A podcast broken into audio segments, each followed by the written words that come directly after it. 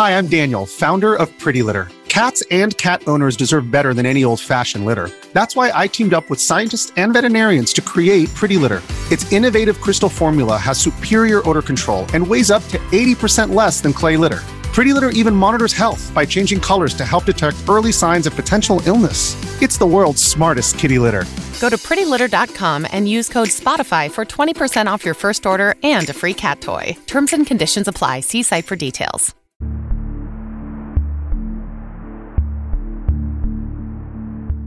Welcome back to Finnigan's Take.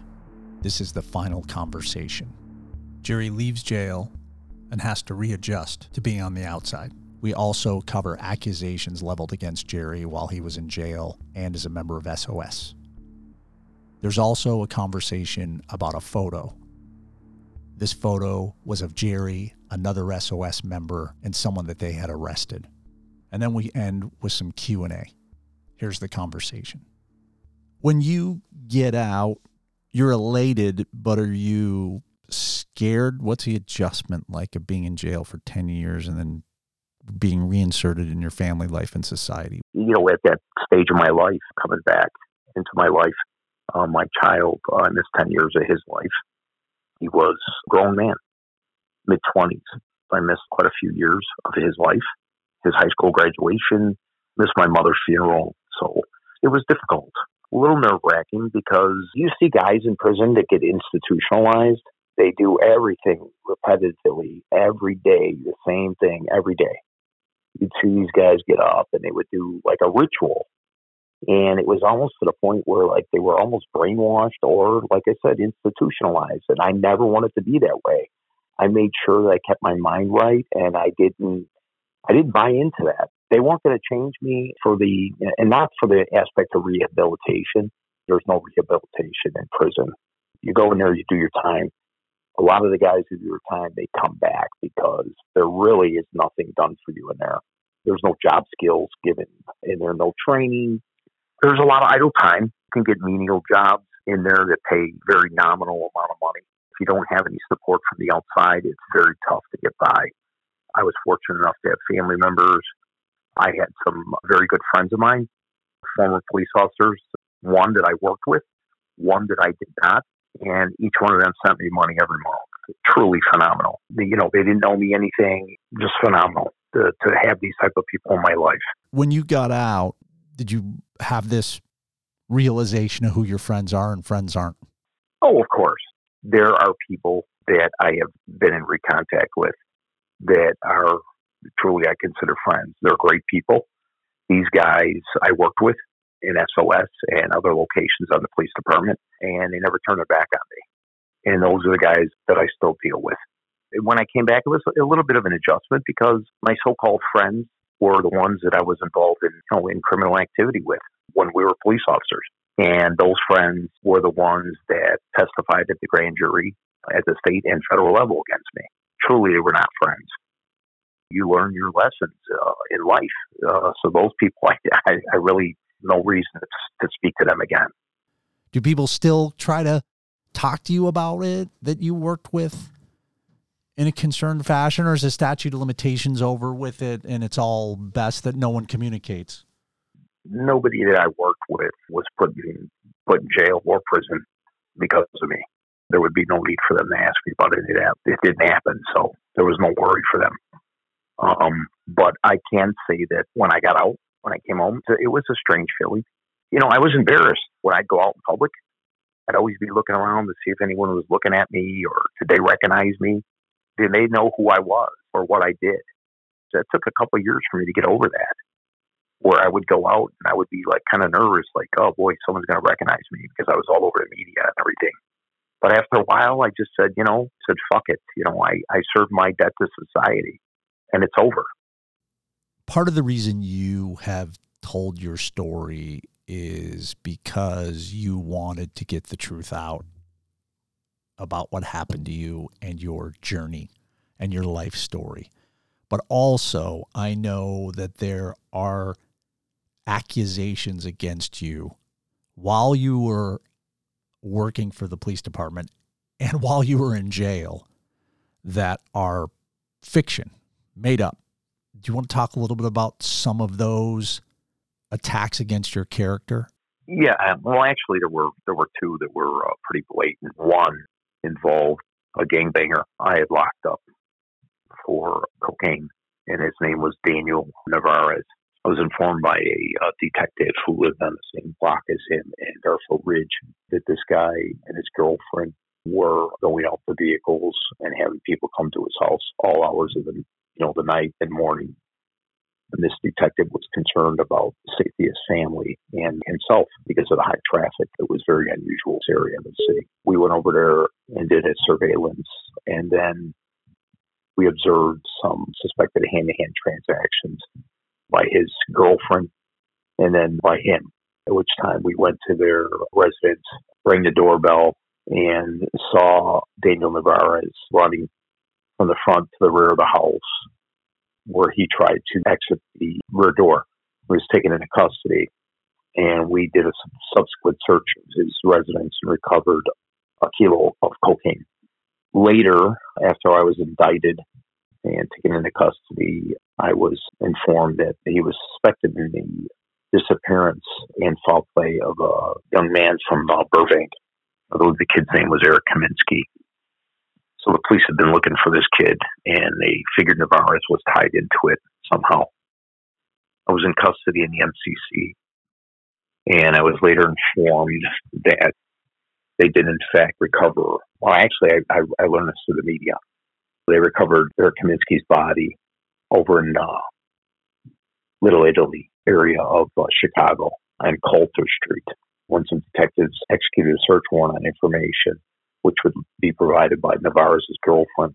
They recovered a body buried in his basement of Navarez's father's home on Coulter. He was shot multiple times, buried concrete under a six foot grave in, in a slab of concrete. Let's just be clear. Kaminsky was found buried under the concrete at Navarez's father's residence. Correct. So they recovered the body. He was in fact shot a number of times in the head and the torso. They made the arrest of Navarez and another individual.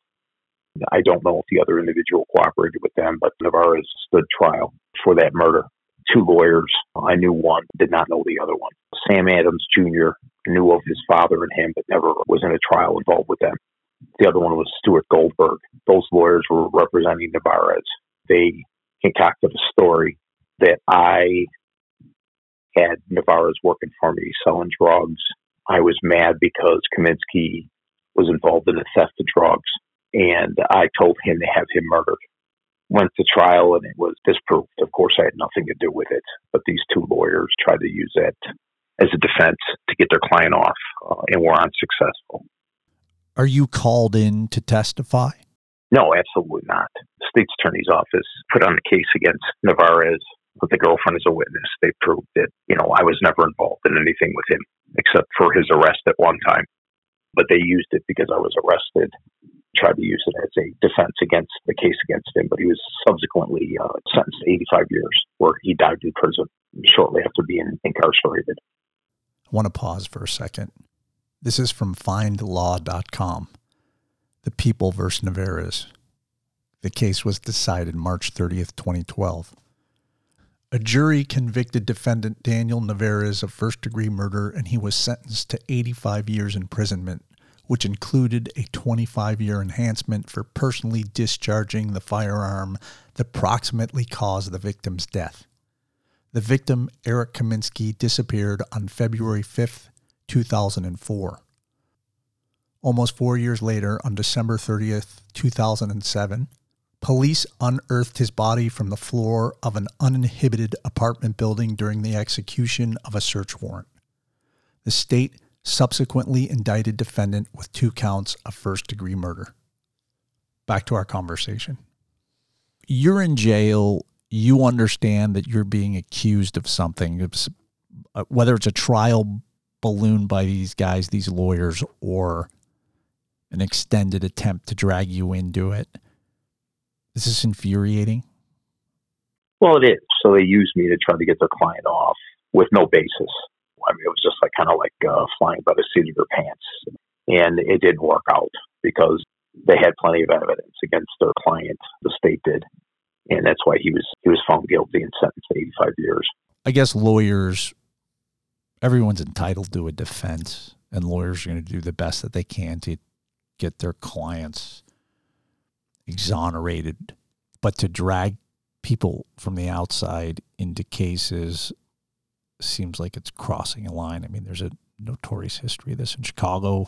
The exoneration industry, I think it's called by some. Have you do you have recourse against stuff like this? Uh, no, no, I didn't. I didn't have the ability to do anything against them, and there's probably nothing I can do to gain anything from them anyway at that time because I was mired in my own legal proceedings, so really didn't have the time to go after them. I mean, that's that's typical. These two attorneys for the type of defense they're going to put on for a client. I mean, I wouldn't hire them. If they were able to do something like that, who knows what else they're doing for the people. The second case, I was also in the media where a family of a, a young guy that worked in special operations. I never worked with him. Him and his partner were on the other watch, it was called. So when I was working, they were not working.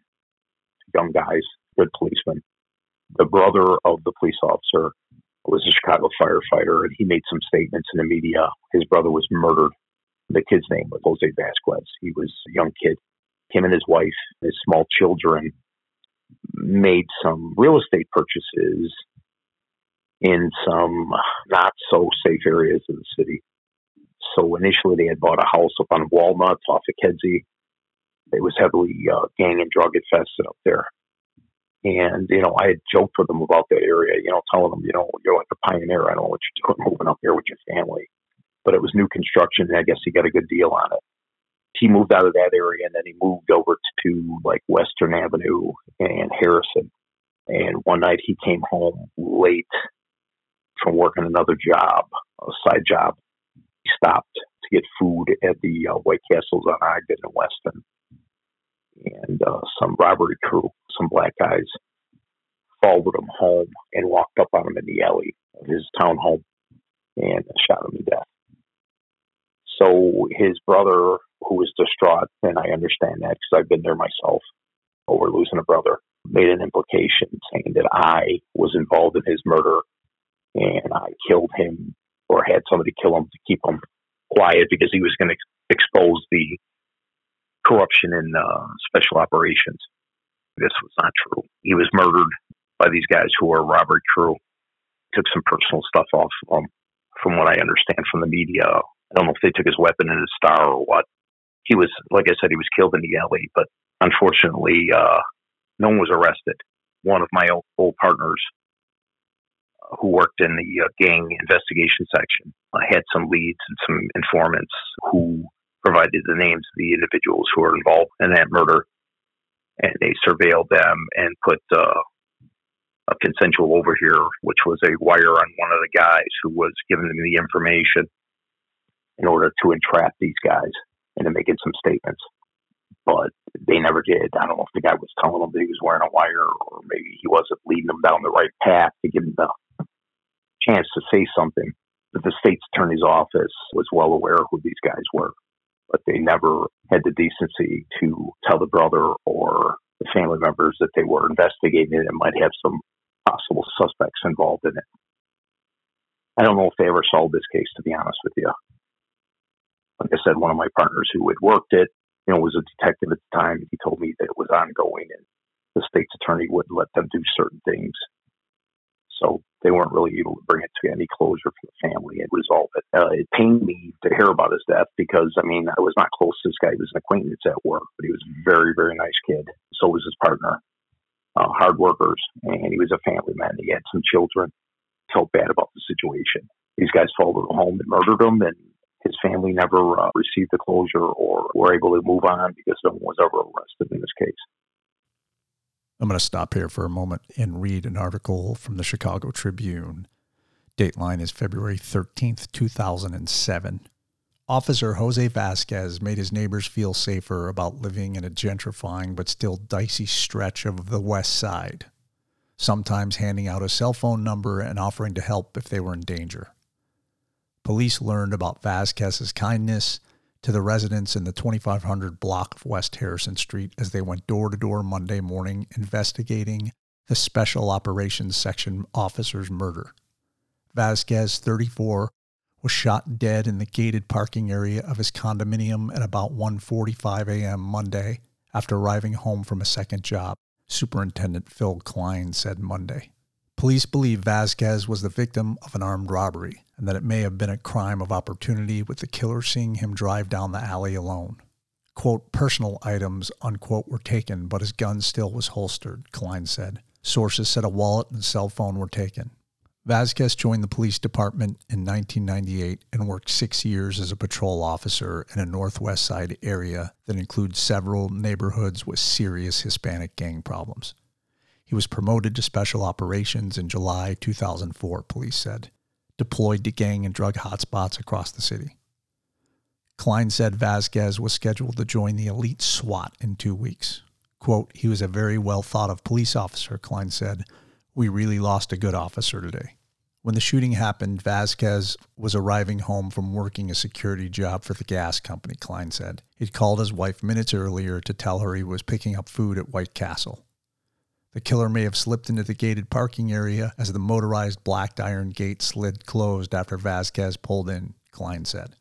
Witnesses heard a brief quarrel and then a single gunshot, he said. From footprints in the fresh snow, police believe the gunman may have run between the victim's three flat and the house next door and then fled on Harrison Street, Cline said. Quote, the prints look promising, unquote, he said, adding that investigators hope to develop leads from the footprints and from a single 9mm shell casing recovered near Vasquez's body. Police hope to find fingerprints, but the falling snow and wet conditions made that more difficult, Cline said. Vasquez was shot once in the chest. His wife, who had been waiting up for him, was with him when police arrived. He was rushed to nearby Stroger Hospital where he was pronounced dead at 2:15 a.m. Vasquez's last arrest was a drug case on the south side on Friday night, Cline said.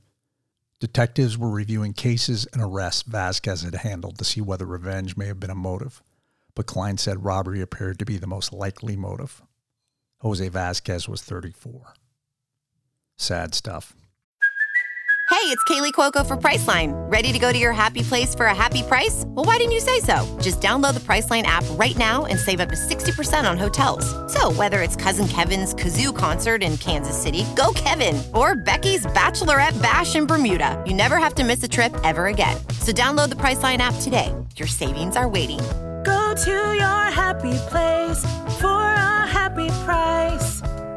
Go to your happy price, Priceline back to our conversation. You're uniquely positioned to talk about criminal justice.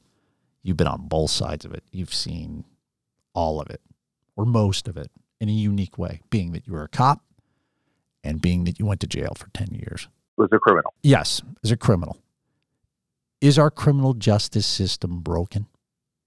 And if it is, how is it fixable? The recidivism rate is very high. I can't speak of the state level because I didn't serve any state time. I served the federal level. There's a lot of repeat people coming back in, like a revolving door. I would see guys that would leave, and I'd say, "Hey, best of luck to you, whatever." And then three months later, I'd see them back in there. I go, "What the fuck happened?" Yeah, my you know my probation officer's an asshole. This and that. They did this, and I'm thinking, dude, it's not your probation officer. It's fucking you your attitude, man. You know, I, I didn't tell him that, but that's what it was. Fuck her or fuck him. I'm not doing all this and I'm not doing that bullshit. Fuck them. They can violate me. Okay, well, they're going to violate you. And they send them back. But these fucking guys, I'm just going to do seven more months and then I'm done with my paper, my probation. Dude, I don't know about you. I don't want to sit fucking three days more, let alone seven months back in prison. So if I get out like I did, and I have stuff that I have to follow and follow their parameters, I'm going to do what I have to do to finish my supervision. It's not probation anymore. I'm going to do A, B, and C because at the end of the day, I want to be done with it. And I don't want them coming to my house. And I don't want to have to go downtown to see them. I want to get on with my life. But some of these guys are just knuckleheads. And the minute they leave prison, they go right back to their old ways and they're out here back to selling dope or back to cashing bad checks or robbing banks or whatever. So unfortunately, uh, you know, those are the guys that, that, that they made that prison industry for because that's what it is. It's an industry. People don't realize there's money being made off of not prisoners as a whole, but the system. There are businesses, it's called Unicor, and the federal government has these. And these companies, they get contracts with private companies on the outside to produce furniture, produce clothing for the Army, for the Marine Corps, for the Navy, to do drawings, designs for new McDonald's or Popeye's Chicken. They do it on a CAD system in there. This is all being paid to the BOP, and the BOP pays these prisoners like a dollar fifty an hour. The guys who are doing that type of work, they're making good money that they think truly as a prisoner. You know, most jobs in prison pay thirty cents an hour. So these guys are making a dollar fifty and they think they're getting rich. But there's a lot of prison industry and all these companies are making money off of the prisoners. Personally, there's no rehabilitation. You're not getting job training. Bring in fucking 10 washing machines and 10 dryers. Bring in some air conditioners. Hands on, um, let these guys learn how to put this shit together or fix something on it. And then you can send them out there and they have a job that they can learn or teach them something else that they can get their hands on. Show them how to do plumbing. Show them how to do electrical work. Do it in the prison. That's free labor. The problem is they don't want to go into that and have to train these guys. I don't know if it's because they it's a security thing or what the deal is, but there's a lot of idle time, and there's nothing being done with these guys. They make them get GEDs. If they want to take courses on the outside, they have to pay for it themselves from colleges or community colleges. There's nothing in there for the betterment uh, of individuals. You leave like you came in a lot of times these guys they don't have anything going, so they just go back out there and do the same thing they were doing. When you were in jail, did you find that you were more sympathetic to other people in jail? Did it make you look back at your policing or the SOS? That whole system is wrong and it's creating criminals? Did you think of it that way at all? No, I'd pick their brains and I just ask them, you know, certain stuff and they lie to you. I would catch them lying to you they would give you an excuse. This is why I did this. This is why I did that. I couldn't find a job. And okay, you couldn't find. I mean, there's so many fucking jobs out there, Neal. It's, it's impossible not to find a job. And I'm not saying ten years ago or fifteen years ago. I'm saying now. As far as a lot of these guys, they had been criminals uh, probably most of their adult life, and some of them as teenagers. So you were not going to change the way they looked at things or the way they did things. Now, there were some guys that I talked to, and they were first time offenders and they got slammed. I mean, 17 years for like marijuana cases, uh, that's a lot of time. So I say, how much weight did they catch you with? Oh, they caught me with like 300 pounds. Okay, that's a lot, but 17 fucking years? You know, because they got caught up in a conspiracy. They were involved with some guys that were cartel level guys, but they only had a certain amount that, you know, at that time. So, I mean, there were some factors involved in it, but I don't know. I mean, I, I met some guys in there. They tell me the story, and I go, listen, I, I'm not saying you're lying to me. I just, it's hard to believe. Well, it's true. And then I'd say, okay. And then sometimes they would bring their paperwork over. Here, take a look at this when you got time. I'd look through and I'm reading their case, and I'm like, holy fuck, this guy is telling the truth. He got railroaded. It depends on what jurisdiction it was. These smaller, like counties and these collar counties, even in Illinois, man, they'd launch these guys on shit. They Cook County, you'd be in and out. They'd roll you to the revolving door, continuance after continuance, and then finally they'd give you probation or supervision or whatever. But these guys in these collar counties, and even some of these like states out west, they roll them up. One guy was taking cars across state lines, stealing cars, but he was taking them and stripping them down. So I mean, he probably did probably 15 cars, you know, pickup trucks, cars, some bigger trucks, And, you know, they gave this guy 20 years because it went across state lines, I guess. He had no criminal background. I mean, he just hammered him. And it was like in Wyoming. So I'm not like sympathetic, Neal, but I hear some of the stories. Some were just these guys were straight liars. So you're like, uh okay. But, you know, when they'd ask your opinion, you know, what about this? You know, what if I, you know, I go, listen, I'm, I'm not an attorney. Unless I saw what you got charged with and everything, I, the case reports, I really couldn't tell you. On some of these guys who had their paperwork, you felt bad because, I mean, these guys had no criminal background and, and they, they rang them up. It seems like now there's this pendulum that swung so far to the notion of no one should go to jail for really anything. I mean, that's maybe a little extreme, but that the penalties need to be reduced and that jails are evil, which seems extreme to me because throughout history, there's always people that have to be separated from others. I don't care if it's 5,000 years ago and there are people living under a, a rock in Absolutely. somewhere around the globe. There's going to be bad people doing bad things to other people and they have to be separated. So the idea of not having jails is insane. And I think we're seeing the effects of that right now, of course, certainly in Illinois and Chicago.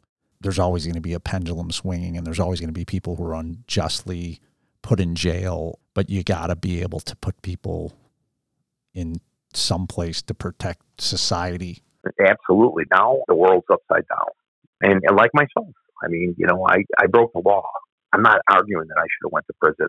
I'm not. You know, I didn't expect not to go to prison. It's just that I didn't think my crime and my punishment were just. It is what it is. Like I said, these other guys that were involved with me who served one month, every one of these guys served one month in Collier County, way outside of Cook County, somewhere. I thought that that was kind of ridiculous. Let's talk about that a little bit. These are individuals who, some of them were in SOS before you got there. They were doing exactly what you were doing, and maybe some of them were doing more. And because of you being quote unquote the ringleader, it was like a piling on. It was musical chairs. You got caught without a chair to some degree. And then there was people who had political connections who skated out.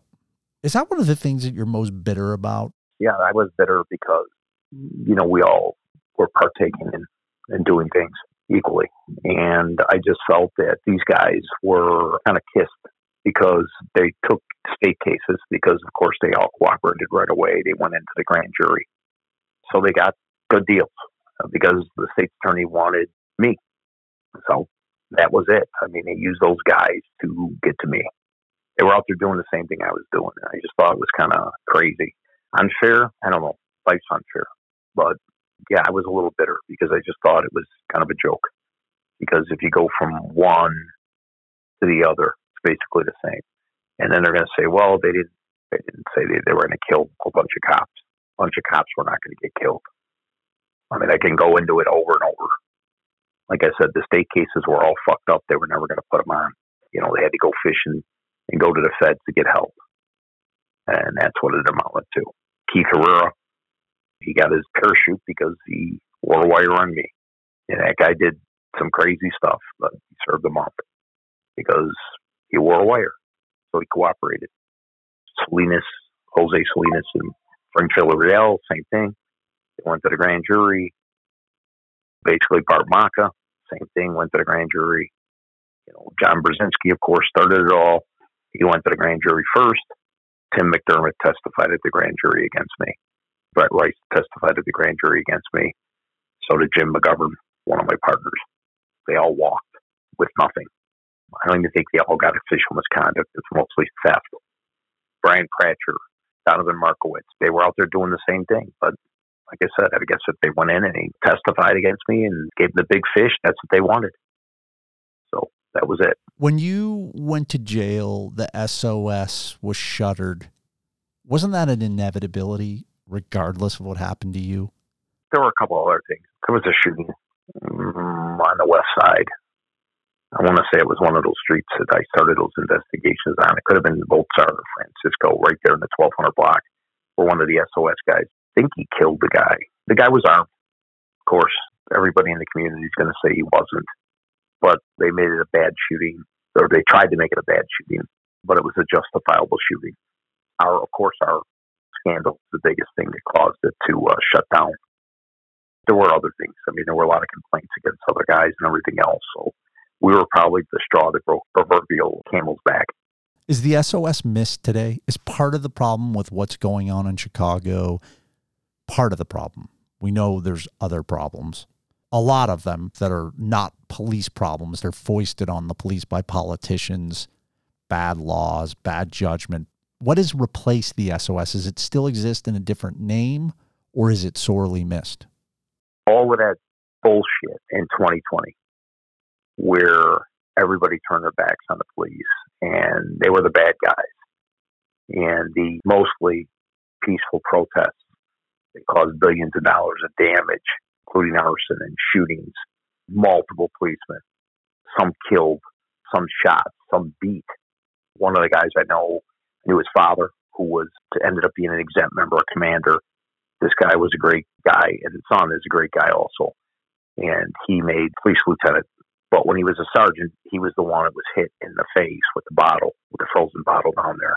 Lost quite a bit of sight in his eye. All of that stuff that went on, and the police basically were villainized. That turned the tide in policing.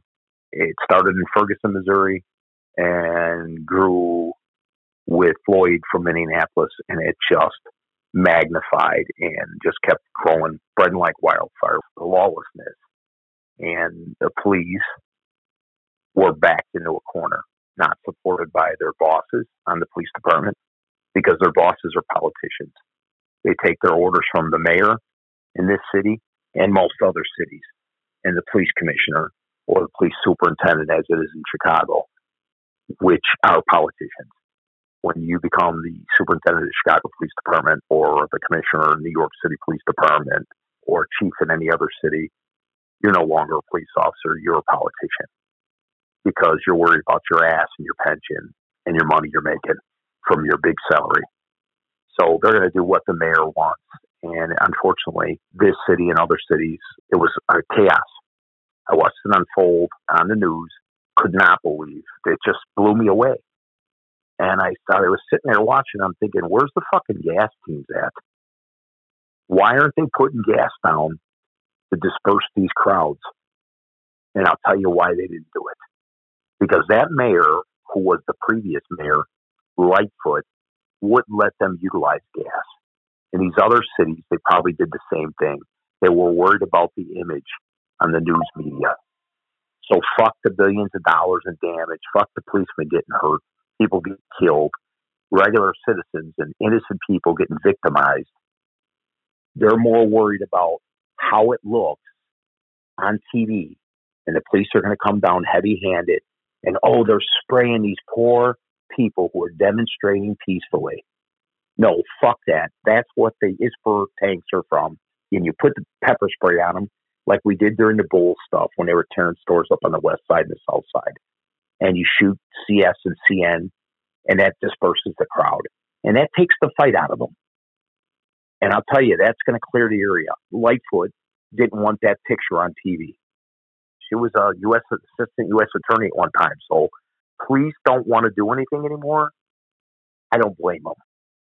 You have a family, you have a pension. Right. And... You're going to be on the fucking cover of the newspaper. You're going to be on Channel 7. When a policeman's killed, it's a fucking 30 second clip. When a policeman beats somebody or is accused of beating somebody, it's on the news for fucking days. You know who's very good on this topic is Andrew Klavan, who's talked about how policing is downstream of bad politicians. The politicians enact bad laws or ignore laws, and the police are the front line of having to deal with these bad decisions or lack of decision making, and they become the bad guys. And I think that's that's pretty accurate. But in Chicago, can you put the genie back on the bottle or can you find stasis no. again? Is there a way to get back to some balance? No. I'm not a, an expert on policy. I'd leave that for somebody else. But let me tell you something: the policy they've been using it sucks because this fucking city and all these other cities are out of control. You have people uh, just, just in the news. A girl downtown, a flight attendant, 23 years old, was in town shopping. Some fucking mental throws a log like a javelin through the air, hits this woman in the head. She's on life support at Northwestern. 23 years old. This guy's been arrested 61 times. He, he was from Cincinnati and then he came back to Chicago. I mean, he's out on the street. That's what's going on out here. It's chaos. The guy was punched yesterday downtown, hit his head on the ground, died because some homeless guy asked him for money. It is so fucking out of control, Neal. If you go into the city and spend your money in a restaurant or anything else, you're a fool. A city is a business and it offers a service. And part of that service is safety.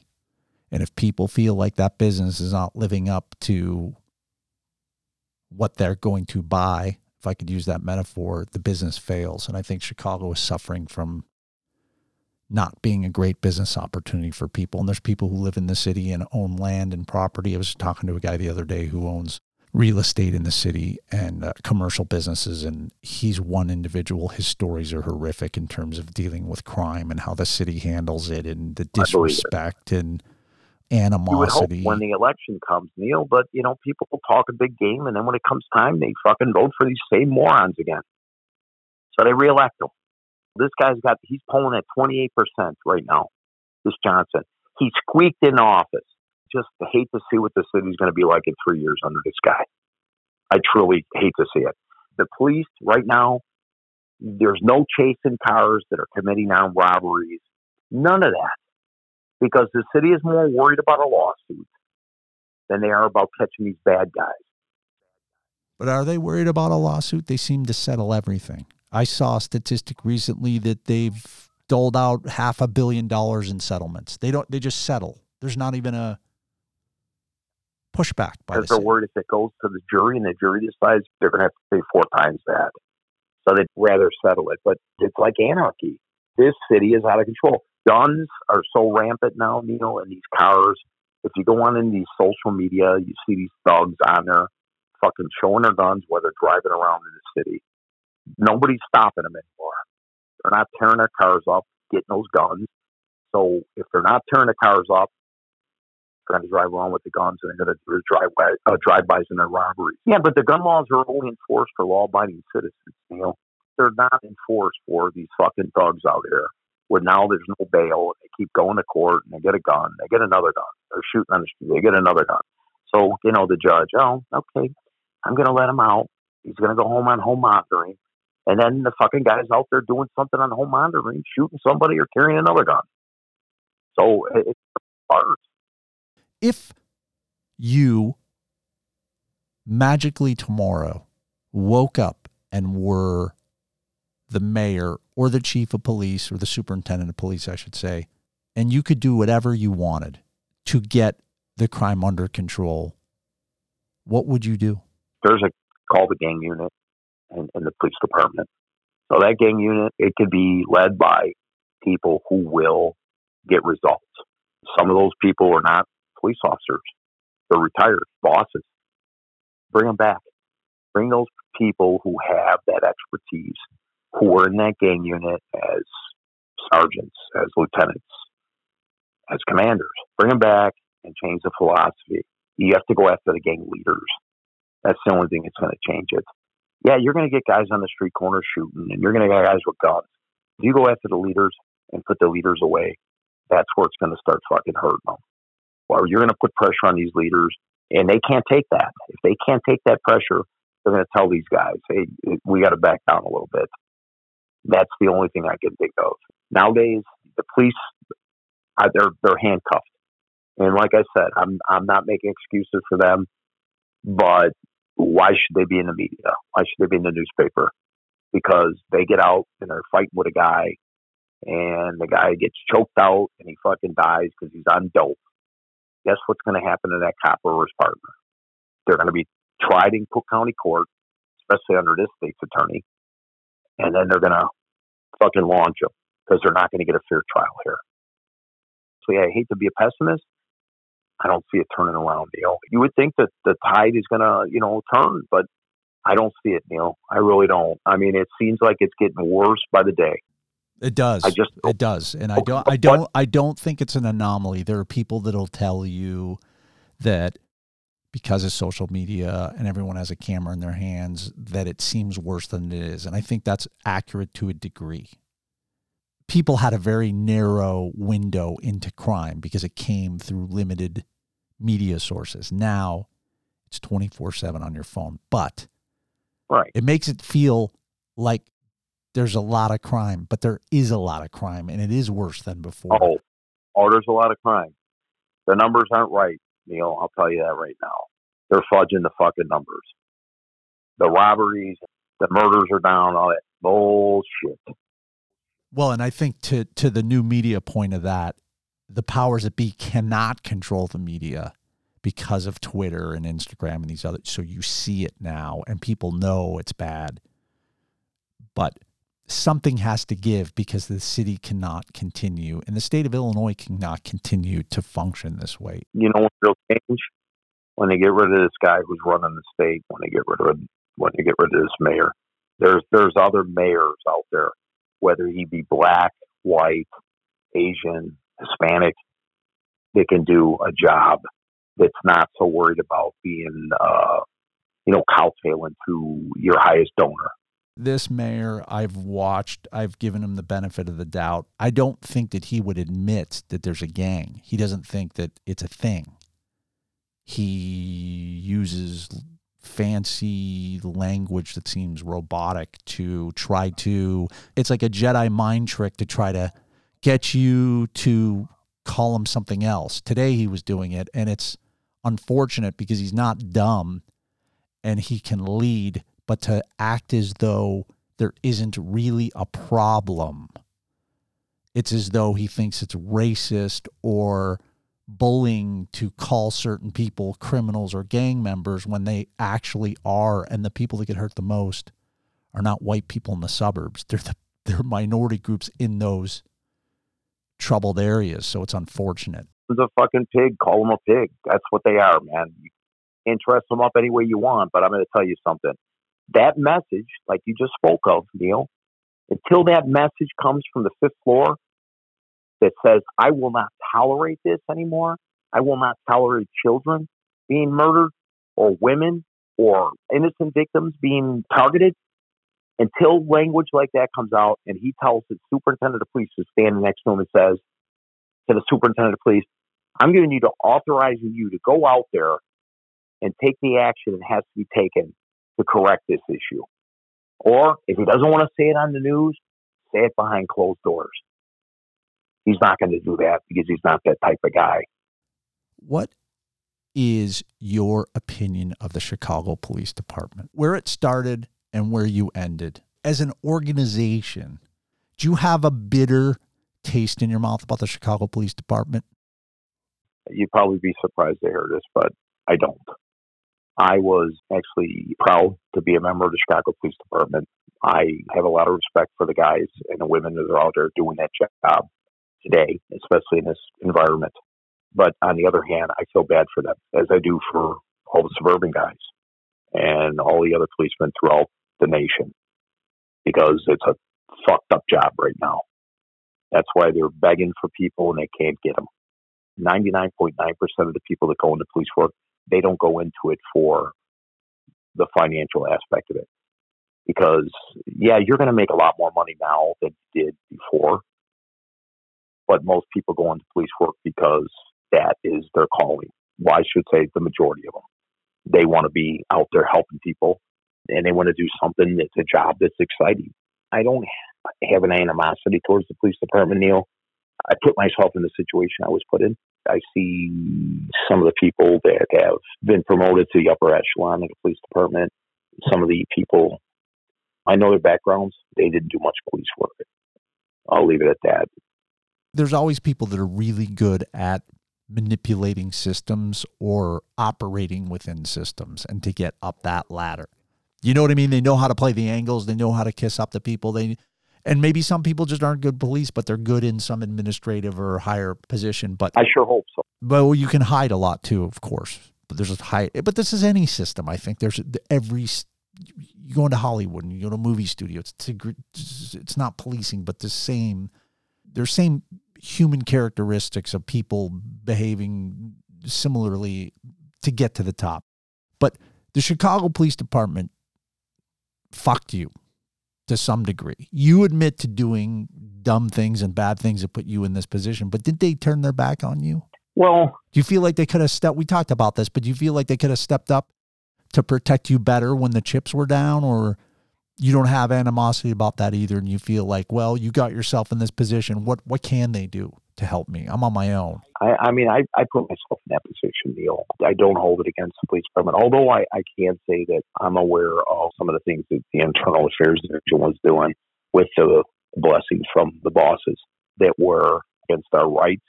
They did some fucked up things during the investigation. It's unfortunate that they operated that way. I don't hold any animosity as far as the police department as a whole. It was the best job I ever had. I loved it. Thought I did very well at it met a lot of good people, had a lot of good experiences on it, uh, lost some good friends that were killed in the line. You know, unfortunate. I'm not sour about it. Are you looking back at all to your career? Have these conversations yeah, stirred it up, yeah. or are you looking back and looking at your jail experience? There were some funny things in prison, you know, like funny stuff that happened, like situations with I've seen guys do dumb stuff and funny conversations. People said dumb shit, but I don't think so much about the prison stuff. The police department, I look, you know, I catch myself looking at the cars when I go by to see if I know anybody. But unfortunately, the fucking guys I know are gone by now. You know, there might be a few here and there stragglers, but most of them are retired. I would have had 33 years if I would have stayed this long, if, if I never got jammed up. If you didn't get launched, what would have happened to Jerry Finnigan in the police department? Oh, I would have had to go. I would have had to go work inside somewhere, Neal, or find something because I mean, you know, fuck. There's a certain time you don't want. I mean, I saw guys, old guys, working out on the street. You know, like in the district. I mean, you could probably get away with it, but like in a unit like SOS, where you're fucking with gangbangers twenty four seven. You know, when you're out there, it's just I don't know. After a while, it's like a young man's game. So it's like you know, you see guys they go inside, they're working, and I mean, that would have drove me nuts. But I mean, I would have had to find something to do because I just they would have to try to go back to the airport somewhere or oh, O'Hare. Or, How do you curtail the gang culture? There's been gangs forever. Chicago's had Irish gangs and Jewish gangs and Italian gangs. We know the history. Is there a way to curtail the gang activity, or is it always just containment? In the capacity, you know, in SOS, you you would come across guys who are the leaders of areas you know, on street stops. The gang investigation guys, those are the guys that would kind of get in uh, meat and potatoes. They would set up surveillance on them, set up, you know, wiretaps, authorized wiretaps and stuff like that, and and build a case on them. That's the way to get the leadership. You get lucky and you get him on a street stop and he's got a gun or he takes off on you and you get him with, you know, a bunch of dope or a gun or whatever and he's a bad guy. He's got a bad background. Neal, it's changed in the short time, the amount of time I've been off the street it's changed now. All of these gangs now there's so many offshoots and different names and sects and you know they call them you know so here and there and they get they have just strangest names and like and I read them like what the fuck is that at? It's about making money. You know the killing comes along with it, but it's all about money. Gang violence. I mean, if they would just yeah, fuck sell your sell your drugs, sell your dope, whatever. You got to fucking shoot people. They're fucking stupid and they want to take over somebody else's areas. So they're always they're always fucking fighting over the stupidest shit. Or somebody says something disrespectful, and now it turns into a full blown. They kill somebody, and now they want to kill somebody, and you know the retaliation. But our fucking gangs in Chicago are probably the most violent in the nation. Los Angeles has a shitload of gangs. But look at the murders in Los Angeles compared to Chicago. New York, they have these offshoots like the Latin Kings out there. Those guys are they're not like the Latin Kings that were started in Chicago. So I mean, it's like a different thing. There, there's nobody out there fucking marching. There's nobody crying. These fucking little kids are killed, or these women are gunned down. Where is it? You know, where's BLM? It's like fucking crickets. You ain't gonna hear shit.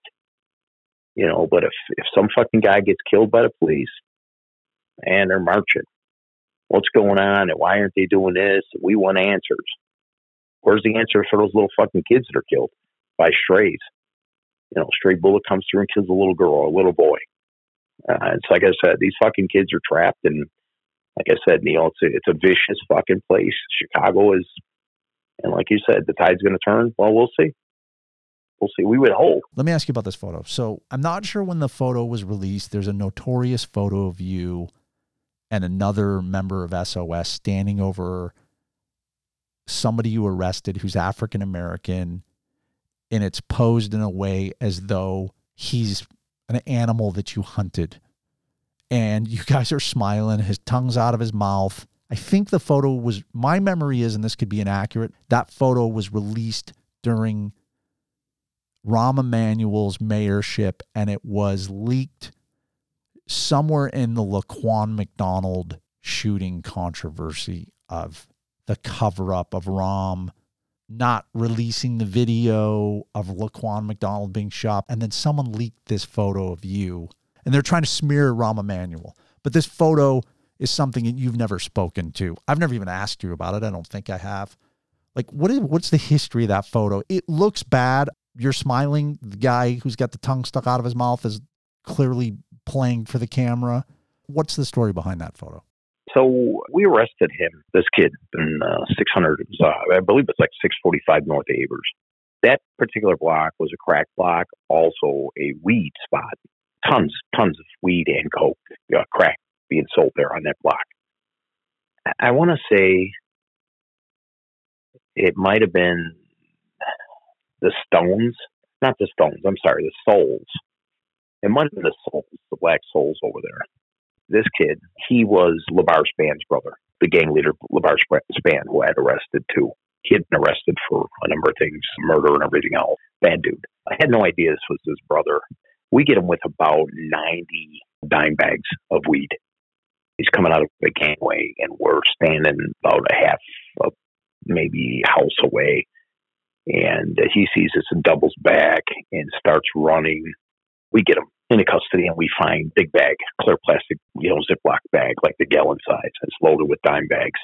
So we're looking around, nothing else, no guns, nothing. Now we know it came right out of the house there because the father lived there, of the leader. That fucking father was friends with the previous district commander there in the 11th district. I mean, these guys were fucking tight. So nothing ever happened to this guy. And I'll think of this guy's name because, oh, Dana Starks. Dana Starks think he became the first deputy superintendent, if I'm not mistaken.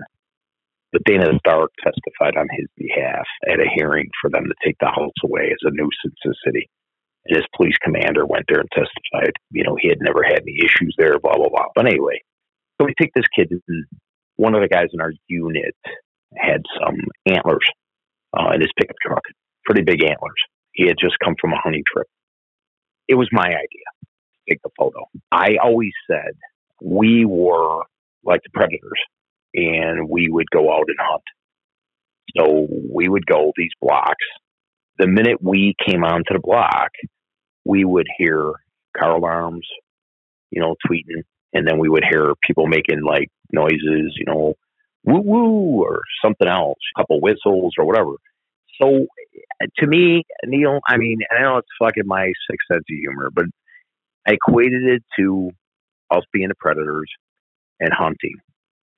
So when I grabbed this kid, I said to him, We're taking him into station. I said, If you let me take a picture you, I'll cut you loose. So the kid looked at me and I go, Dude, I'm not like in your underwear or anything. Okay. I just want to put these antlers on your head like we were hunting you, you know, and shot you. So he agreed because we were going to cut him loose. I mean, it was fucking weed, uh, Neal. I didn't care. He was a juvenile anyway. So we put the, he might have been six, 17. So I put the antlers on his head. I told him to stick his tongue out, to roll his, you know, like his tongue out and roll his eyes back. And we had the photo. Two guys that were working the sort car came in and took the photo. They were instant photos. So I took one. Tim McDermott, who was in the photo with me, he kept the other one. I put on there, I put in black magic marker, this Eight Point Buck was shot on Chicago's Wild Wild West Side. Was it a stupid thing to do? Yeah, probably. He was a black kid. If he was a white kid or a Mexican kid, and we were working in that area where it was a Mexican or a white kid, that's who would have had the horns on, the antlers. It made no difference that he was black. That just happened because we were in the 11th district that night. I mean, there were no, was not racially motivated, kind of a gag photo. It was dumb. It was my idea.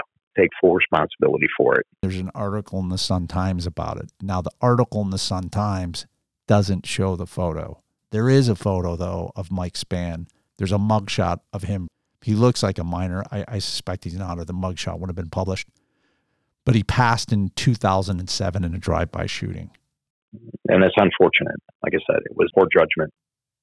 Do you, over time, I think some of it was while you were working, but also while you were in jail, take on the persona of, I don't want to say a cult figure, but a notorious figure. You kind of become like the focal point for policing in Chicago, good and bad, through the 90s and 2000s. I had heard about your story specifically.